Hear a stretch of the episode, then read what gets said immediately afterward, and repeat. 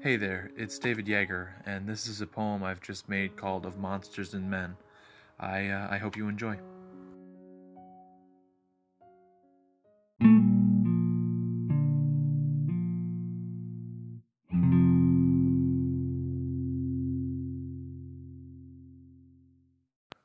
The last of his girlfriend's tears come rolling down her face.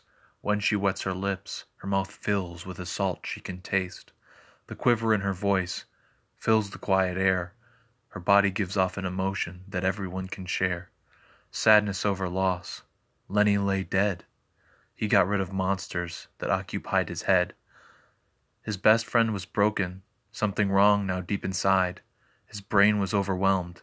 He couldn't understand. The absence of his friend was something never planned. Sadness over loss. Lenny lay dead. He wrote us a note, please forgive me, it pled. Lenny wasn't much for words, as in life he spoke so little, and so still was the quiet, with us stuck in the middle. Sadness over silence. Lenny lay dead. I cried too when I heard what his mother said. Lenny, don't you go. Don't you leave me here. Lenny, don't you go. Don't you leave me all alone. Lenny, don't you leave. You bastard, please just stay. Lenny, don't you leave. God, please don't go away.